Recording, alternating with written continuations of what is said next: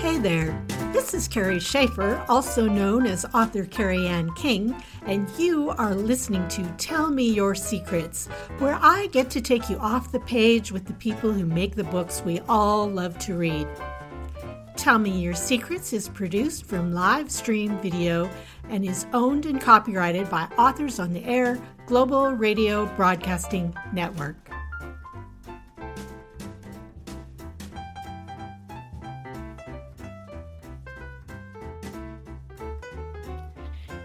Hey, everybody. Today I am Kerry Schafer. I look the same as Kerry Anne King, but this is a Kerry Schafer show, and that should tell you something straight off the bat. That means we are talking something that isn't women's fiction and might be a little on the freakier, scarier side. So I am delighted to introduce to you um, Miss Nola Nash. Say hi, Nola. Hello. How are you? um, I'm good. I hope we have some readers showing or some readers, listeners showing up here. We'll give them a little bit of time to um, sure. pop on. I always forget to tell you, but Tell Me Your Secrets is copyrighted by the Authors on the Air Global Radio Network, and I am part of that lovely organization, which is just so much fun. So now that that's all out of the way, let's get back to Nola. So, Miss Nola, where where are you from? I was born and raised in Baton Rouge, Louisiana. And in 2000, I relocated to Nashville, Tennessee, and I've been here ever since, living just in the outskirts of Nashville in the small town of Franklin, Tennessee, which is one of the most picturesque small towns I have ever been to. It is absolutely beautiful. Um, but South Louisiana will always have my soul, no matter where I am. Now we're going to talk. Here, we're going to talk more about souls later in a, yes. in a different yes we will.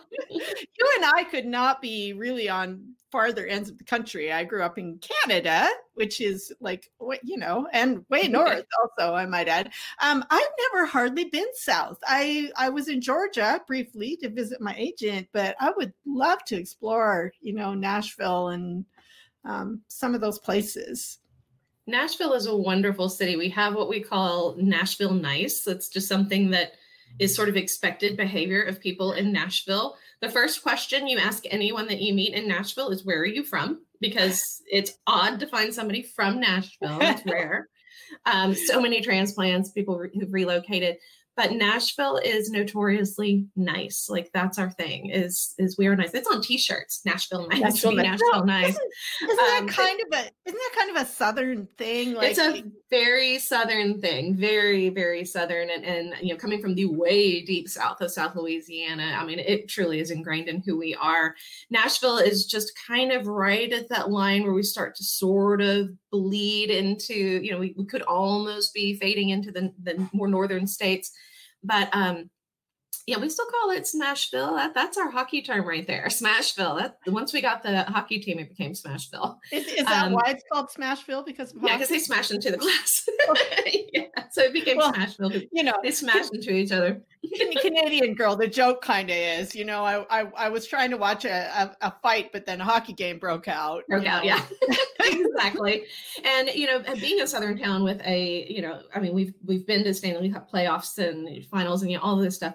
It's it's really amazing to have such a quality hockey team in Nashville and to have such an enthusiastic following of what is notoriously not a southern sport and so it, it's a lot of fun but yeah i mean we have the rowdiest hockey games ever. Canadians come down here and they're just like, "What is this?" So you know, you have. I went to a I went to a fight and a hockey game broke, broke out. We have. I went to a party and a hockey game broke out because that's really what's happening. It's like, oh yeah, they're playing a game down there. We're over here dancing to music. They're throwing t-shirts, like whatever. Oh, hey, it's a lot of fun. That sounds awesome. So, um, so we have talked about um, where you grew up and we've talked about Nashville, but that is not where your books are set. And we should and will and are going to right now actually talk a mm-hmm. little bit about the books. So, do you want to show um, a copy of the the one that you have got on you? This is yeah. Crescent City Moon, mm-hmm. which is um, already out in the world. It is. And um, tell, tell us a little bit about what the book is about. In Crescent City Moon, we meet a French socialite. And of course, in 1829, New Orleans, uh, the French Quarter was largely French at that point. I mean, that, that's just, that's why they call it that. Um, so this French socialite um, is about to turn 21. And on her, the night of her 21st birthday, um, her father is found just brutally and strangely murdered in their own house.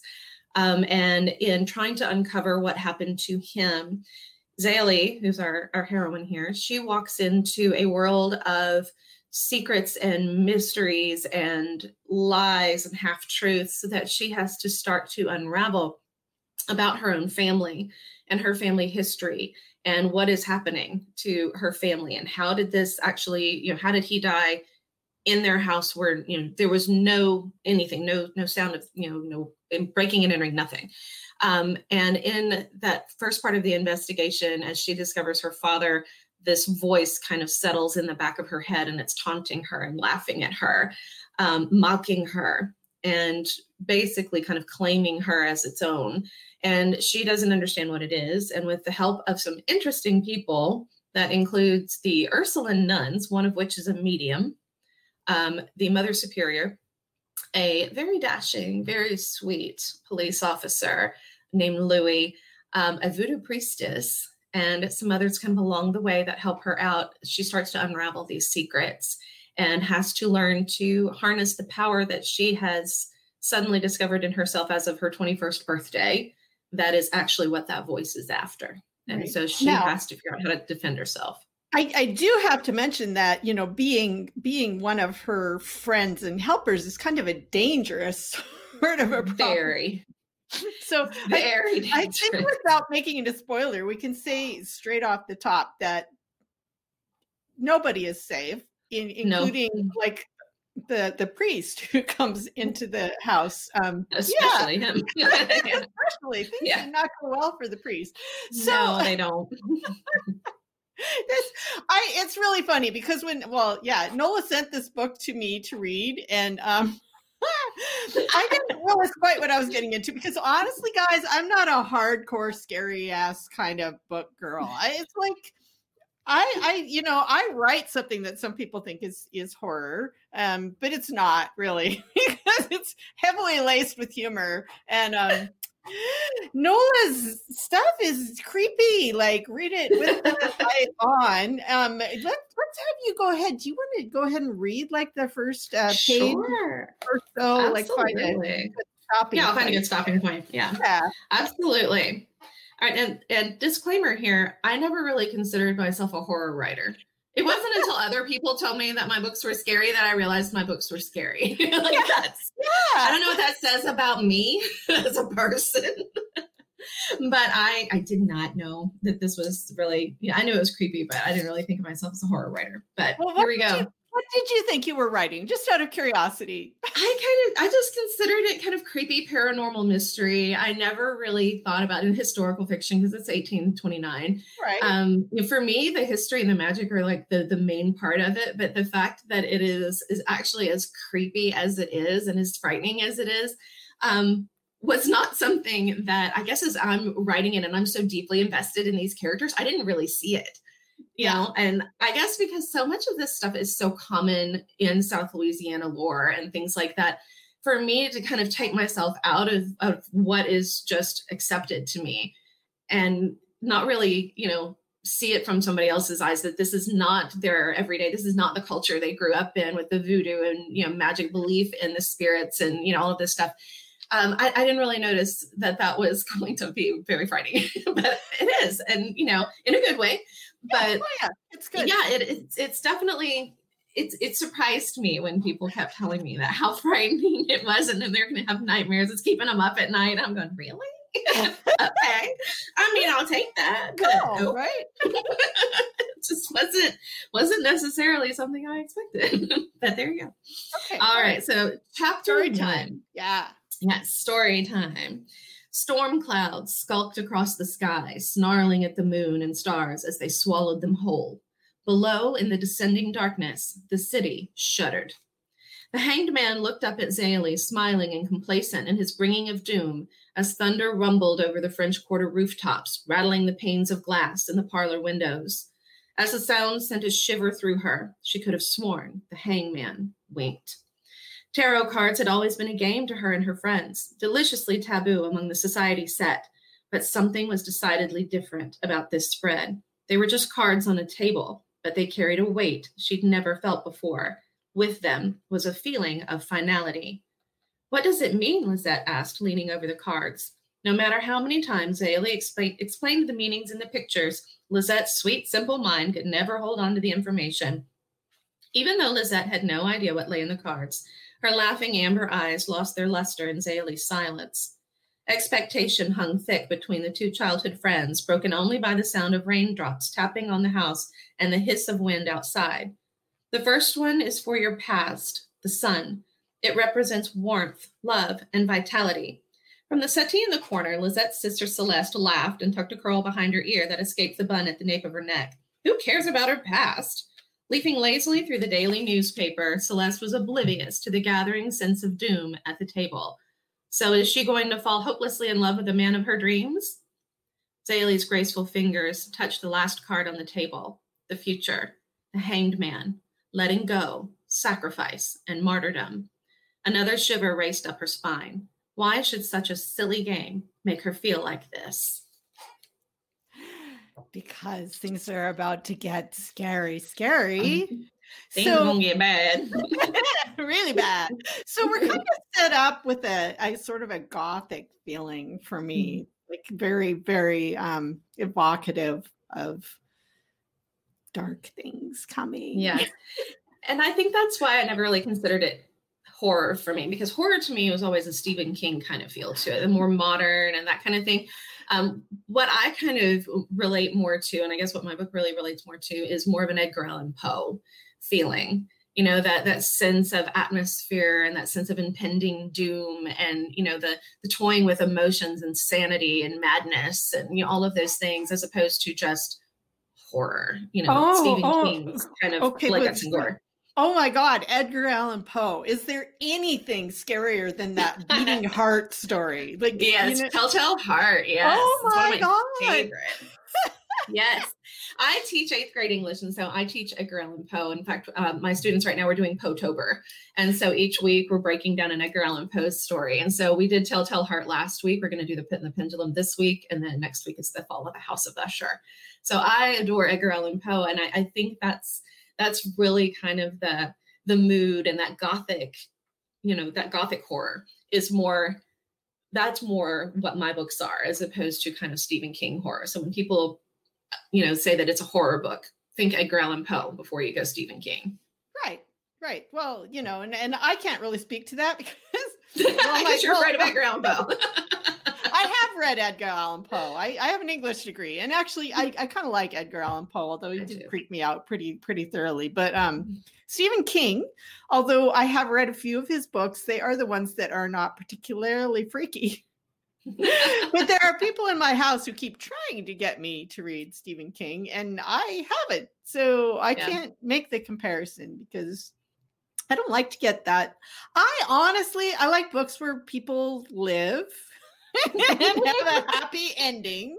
Um, My book Bay is definitely not the book for you. so many reasons. I'm glad you read it and I'm glad you liked it. I'm glad I read it. I, you know, one of the things I found fascinating about the book that I enjoyed the most and um, was the uh, the voodoo stuff. Voodoo stuff mm-hmm. fascinates me. So now it's I have to I have to ask, how much what kind of research did you do? Uh, actually a lot of hands-on research, which oh. is um, a lot of fun for me. Um, I have a working voodoo altar in my bedroom. Um, it's it's set up there. Um, I have this whole cabinet in my living room that's got all kinds of things, uh, tarot cards, candles for candle magic, you know, all the things that basically that they do in the book. I've done, and I've done the hands-on. I have um, I've had the help of a dear friend of mine who is a psychic medium and um, a witch. She does, you know, all kinds of voodoo traditions on her own. Um, I also had the counsel of another voodoo priestess who helped me out. Um, so anytime I had a, a, question about how to do something or what you know what needed to go, you know, what needed to go here, what's going to make it accurate, um, I could go to them and say, you know, show me what to do, tell me what to do, so that I could actually do it. And I think to get that authenticity of the voodoo, voodoo is very hands on, it's very earthy. And in order to make that come across to the readers, I needed to experience that myself so that everything from the smell of the herbs to the curl of the wax as she's carving the candle was something that was part of the experience for the reader, just like it was for someone who would actually be doing that ritual themselves. So, those little details are what helped to bring that voodoo to life. And the only way I was going to get that was to actually go through the process of learning how to do those things. Right. So, now I, I, what I have to say, my very first thought is, oh my God, do not piss Nola off. like, it's fine. Well, voodoo is actually very misunderstood. And that's another reason why I enjoyed using the voodoo priestess as a good guy. Because voodoo is essentially about protection. It, it, it, does, you know, every now and then any good thing can be corrupted. And so, you know, it had its its its corrupt side of things. But primarily it's very misunderstood as something that is dark and evil and you know, we're gonna put a curse on you. But voodoo has its roots in protection. And so using the voodoo priestess as the good guy is actually more what the, what traditionally her role would have been is offering that sense of protection. So my whole thing was to be very um, true to the tradition as opposed to Hollywoodizing it into something that is actually, you know, putting curses on people. They did, yeah, you can do that, but that's not the main focus. That's sort of a last resort kind of thing with voodoo. Is like if all this other stuff doesn't work, we can always cross them. You know, we can always do something. Um, but yeah, it's it's it's a very different tradition than what people outside of South Louisiana really, really understand it to be. It has a lot of parallels with hoodoo and the Appalachians and, you know, the kind of the mountain cultures as well, and lots of things that kind of blend together. And they also, in South Louisiana, South, South Louisiana, New Orleans voodoo has a whole lot of Catholicism worked into it as well because they had to hide their own voodoo practice behind the veil of Catholicism because it was a law in Louisiana that you had to be Catholic for a very long time. And so all of these people that brought their own faith in had to hide it behind the veil of Catholicism. And over time, they just blended together. And so now traditional New Orleans voodoo has a lot of, of Catholic practice in it as well. Wow, that, that's all just so fascinating. Um, mm-hmm. it, it really did come through like in the book. I, I could I felt that you had to have involved yourself in some way because yeah. because the details were there um, very very clearly that that you feel like you're involved in in the magic. So oh, good. Yeah. Yeah, that that was I enjoy I love that part. I I'm fascinated by magic. I've never been involved by it in it really. Um but I not opposed to the idea were I to be in the vicinity of somebody yeah. who wanted to play right so i mean i love i love the idea of being able to kind of send your energy out and yeah. and have some semblance of of you know some type of control and at least be able to kind of focus your intention on something sure it's very much like meditation practice you know mm-hmm. only this is meditation practice using things you know using your hands and the things around you and, and elements of the earth to kind of just anchor that meditation. So in, in many ways, it's it's just another spiritual practice, just like any other. Right, right. Well, and and very interesting. I do play with tarot cards. Um, mm-hmm. they they're fun. Um, they are, and sometimes downright freaky.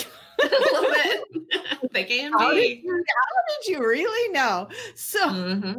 let's, let's, talk a little bit about the next book. So this is a series, and I assume there are going to be even more. But um, book two is coming out uh, October, right? Like just in time yes. for Halloween.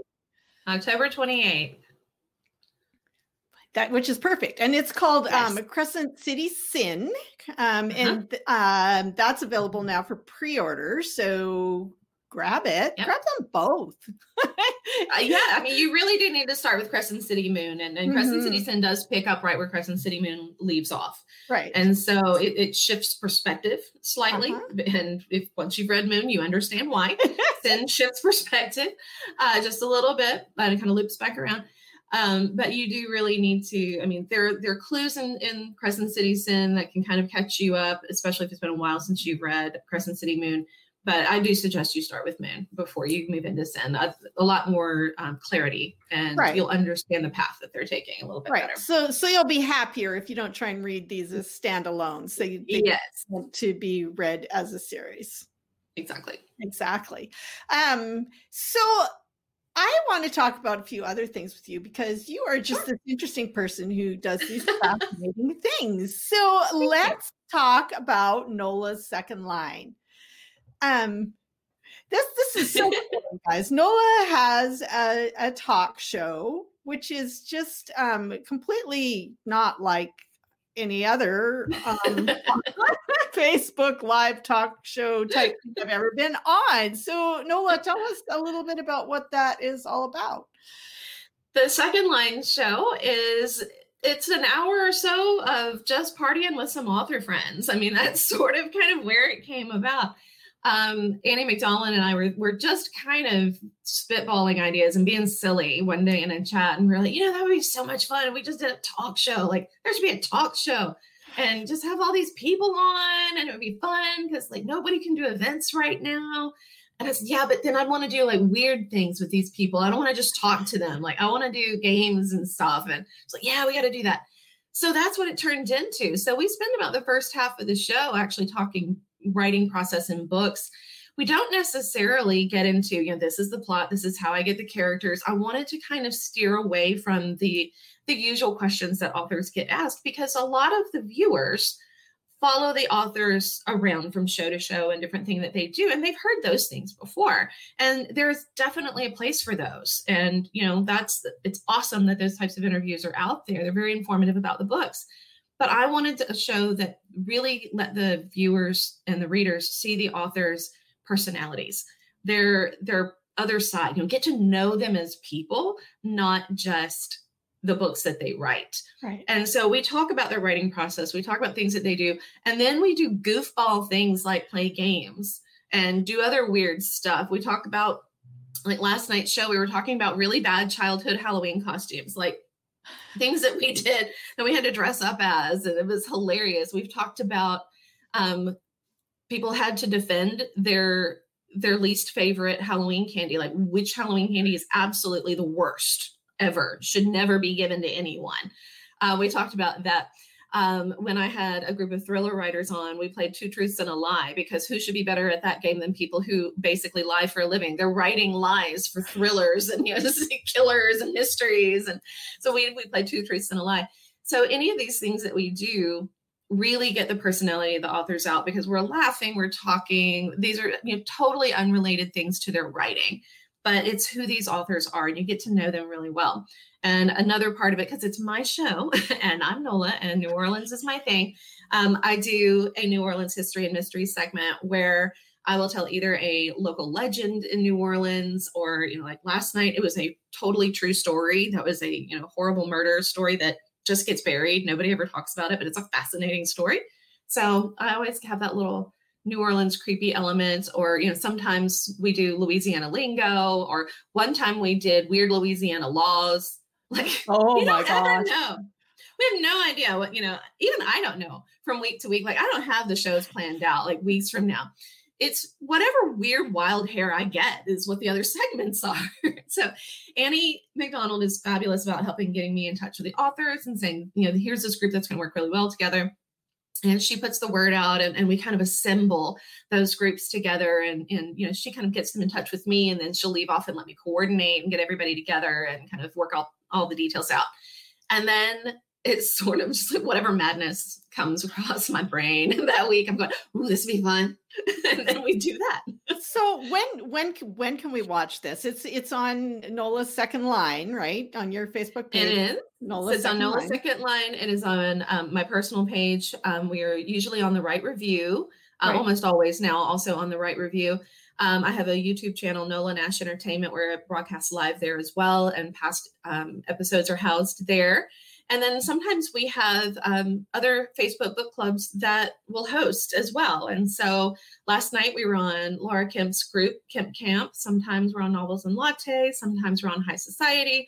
Um, we're on it's all different places. And there's always an announcement on Nola's second line on my Facebook group where we're going to be that week. So, you know, that's that's a good place to come and check, join the group, hang out with us. There's fun stuff there too. There's giveaways and all kinds of uh, you know, as crazy as I am on the show, I'm just as crazy on my Facebook page. We have a good time there.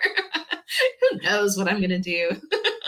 yeah, hey, and and that just sounds like so much fun. And it kind of like I I had the same sort of idea with tell me your secrets. I don't want to ask the same questions. I don't want to get into your, you know, I'm I'm trying to go a little bit different. So now yeah. now that now that I'm looking at your name and you and I know a little bit about you, and you don't have to answer this, but I have to ask, is Nola Nash a pen name?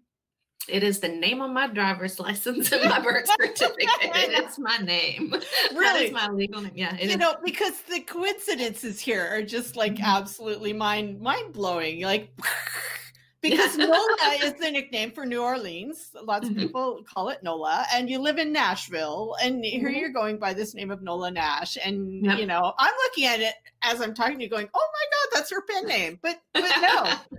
That's the name on my driver's license. I can get out and show you. No, oh, no that's okay. No need. But um, mm-hmm. how how I love the coincidences of this because I just love weird stuff, and that is, mm-hmm. that is just so fun. So, what was your your most terrible Halloween costume? Now that that came up, I want to know. I think it was the the most terrible Halloween costume at the time seemed like a great idea. And I think as an adult looking back at it, one day I will find this to be like a truly cute thing. But it started off the clown costumes that were handmade and adorable clown costumes, but we wore them year after year and they got passed around among all of the cousins. And so it was like always the same two clowns, like every Halloween.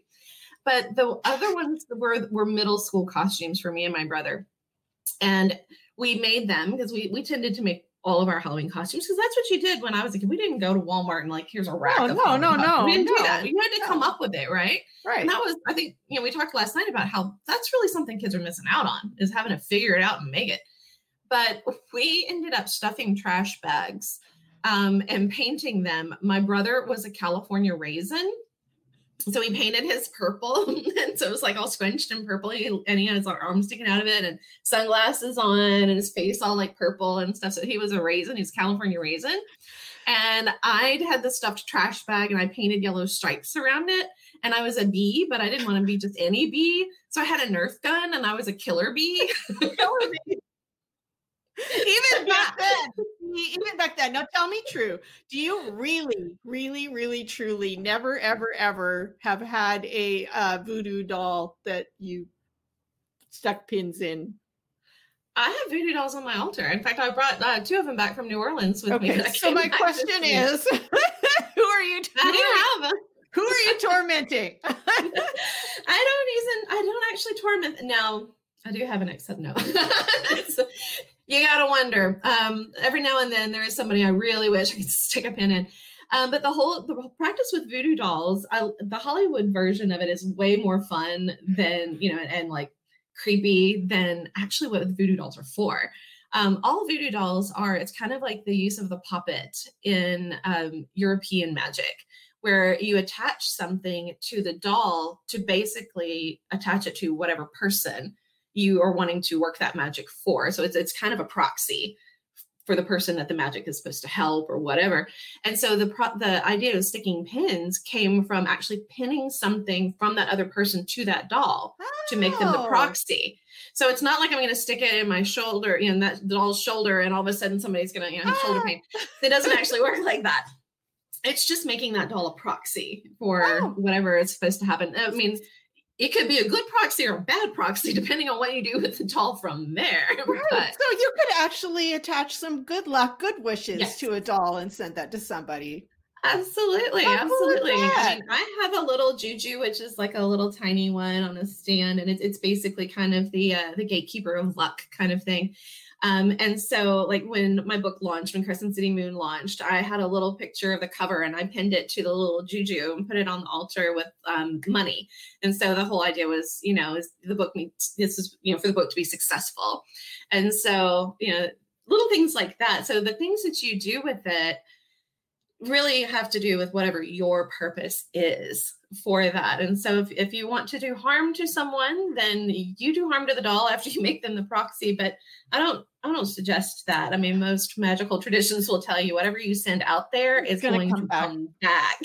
Right. and so I I always operate under that. It's like I learned from you know from the the teachers that I had, you know, they were very cautious about that and said, you yeah. know, don't don't put anything out there. Don't mess with stuff you don't know, and don't put anything out there that you can't handle coming back to you. Right. Very, very wise. I, I take their advice. I take their advice on that for sure.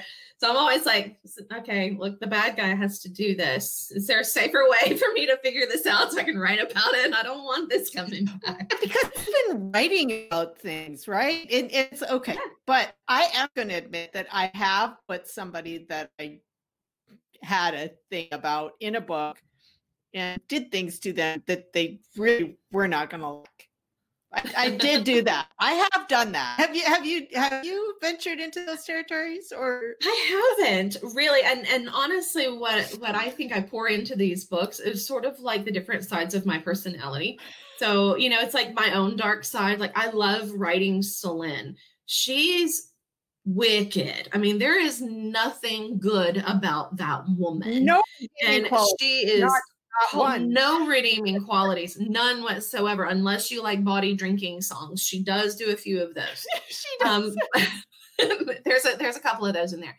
Um, she thinks she's funny, but she's taking you know finding things that are funny in you know very very dark and wicked things. But it's that side of you that you always you know the, those things that bother you, those people that you just can't stand, all of that stuff that you bottle up that you you know you or too southern to say hateful things. Like you know that's that's what happens to me. Uh, you know that nashville night's coming back again. I'm too southern to actually say that thing that i really wanted to tell that person. So i just flood all of that into Selene. Right. and so that's where she comes from. Uh Zaley's got the magic and the just the the sensibility and the and the the strength that i always kind of wish that i had in the moment um, and she's got you know great friends and great counsel that I kind of feel like you know, I would enjoy hanging out with these people. And so it's it's all of these little pieces of, of of either me or things that I am drawn to that I put into these characters. And I think that's why they're so um, easy for me to write and so easy for me to kind of hear their voices and have them do these things because I really do feel like they are a part of me. And I always say that I feel like this story did not come to me, it comes through me. Right. Um, often when I'm sitting there writing, I'm, I'm watching all of this play out in my head and I'm just typing as fast as I can to get everything that they're doing down on paper. I, I feel more like a conduit than anything else. Um, I don't feel like I've created them. I feel like they came to visit and they told me their story. Um, and I love that about this particular story and this particular group of people. And the publisher did too, because I actually wrote this as a standalone. It, it was not a series. Oh. it was they not a series. It was not a series. And they said, you know, we love these people. I said, I do too. And they said, but we want to spend more time with them. And I said, okay, what is it? uh, so um, I actually have my contract allows me to write as many of these as I feel is you know the right amount for this particular story. So there there will at least be a third um, and there may be more than that. I've already got the the plot outline for the third. I know where it's going and some fun awesome. things that are going to be in it. Um, so yeah, I mean, Crescent City Sin um, leads you kind of ends right in a good spot to take you into the third one. Right, which you are which you are working on now. So, question: Do you after had a night long reading session where Selene comes to visit and hang out with you for a while. Do you need to cleanse your space? Are you burn in a little sage or? Oh yeah, oh yeah. yeah. I, I, do feel like sometimes I kind of need to shake that off. Um, yeah. Um, it's it's very easy to settle into that mindset and to kind of just to to just kind of sink into that darkness for a while. Um, and I'm not traditionally, you know, a really dark person. I, right. I love to laugh. I'm a very, you know, kind of happy bohemian over here. Um, my house is very brightly colored. like there's, there's, I'm a colorful, happy person. But it does become very easy to kind of settle into Selene. And I think that's one of the interesting things about that darkness and madness and, and those things that we're all on the cusp of. And we were talking more about Edgar Allan Poe, and that's what he plays with because we're all so close to it. And it, it can only take one thing really to push us over the edge and to get us, you know, from normal insane to dark and and insane and madness mm-hmm. um so yeah right. if i don't have that time to kind of i don't just go Whew, okay, we're, we're we got to get out of Selene's head for a while. You know, if, if I don't do that, then yeah, I mean, I can start to get pretty gloomy. My kids are always great about going, Mom, I, I don't know what this is, but it's got to stop. Sorry. it's like, you have to smile. You got to do something. I'm like, I'm sorry. I've, I've been writing Selene today. um, first off, I, I, need to say that um, one one of your people is here, Jan, um, Janet, who, who, who said "yay." The "yay" was in response to you writing book three, and then I have to say that it's always the nice ones. It's like I met yes. you before I read your book, and and I was really kind of shocked, and it happened to um. Katie Katie Moretti. I don't know mm-hmm. if you've read any Katie Moretti's thrillers, but I met Katie also at a conference, and she was just so sweet. It's like, oh my god! So I picked up her book and I'm reading it. I'm reading it in the airport, and I took a picture with my suitcase and I posted it on Instagram or whatever. I said she seems so nice. like ah, it is. It's so funny. I think we just, you know, as, as traditionally nice people, and, and we spend so much time trying to make other people happy and putting on this smiley face, but we do all have that dark side. We do. And I think that that it, it becomes our channel to just get yeah. that stuff into a safe place so it does not become, you know, kind of our our forefront. We need, need to keep it buried, but sometimes it's like it's a pressure cooker. It's got it's somewhere. I, am like that too, actually, honestly. I I'm a nice person. I'm a mental health counselor. I have a nursing license. I've spent most of my life taking care of people. And then I started writing like my Shadow Valley books and um, actually even my my first three books, my my fantasy trilogy, the nothing gets a little uh um anyway, my my Vikings was sitting reading one of my books one day and he just looks up at me and he goes, You're scaring me right now. because you know he get to see that what's going on in there. So um anyway, yeah. fascinating stuff. So uh let me just refresh you all on this all again. Nola Nash is my guest here today, and the books are Crescent City Moon, which is out and available, Crescent City Sin, which is available for pre-order. Um, perfect for Halloween. And you guys, you totally need to find Nola. So um you want to watch the the Nola's second line show because you're you're not going to find anything like that. I don't think on the internet. Um, you can find Nola also on her website at nolanash.com. And if you're listening to this and can't see what we've got up here, it's Nola, N O L A, Nash, N A S H.com. Um, Facebook, uh, you can search up Nola's Second Line. And um, you can find the show on YouTube, um, Nola Nash Entertainment. And seriously, go pre order Crescent City Sin right now, especially if you like scary books. And if you don't, get it for somebody else because it's Halloween. Um, while you're at it, you can check out my Shadow Valley series on Amazon. Um, the first book in that is Dead Before Dying. You can read them as standalones, but again, uh, you're probably going to want to start at the beginning and find your way through. So, uh, thank you so much again for being here, Nola. This was like super fun. You are. Yeah. Um, I, I just knew because I got to be on your show once that I would Thank you so you. much for that. It was so much fun having you on my show as well. You're welcome back anytime. Oh, good. I will. I will probably take you up on that because I hope was, you do. it was a kick. So, all of you out there, um, go read a good book, preferably Nola's or you know maybe mine, and uh, stay safe, take care of yourselves, and check in again with me here next week on Tell Me Your Secrets, where I will have another fascinating guest to hang out with you. Take care. Bye-bye. Bye.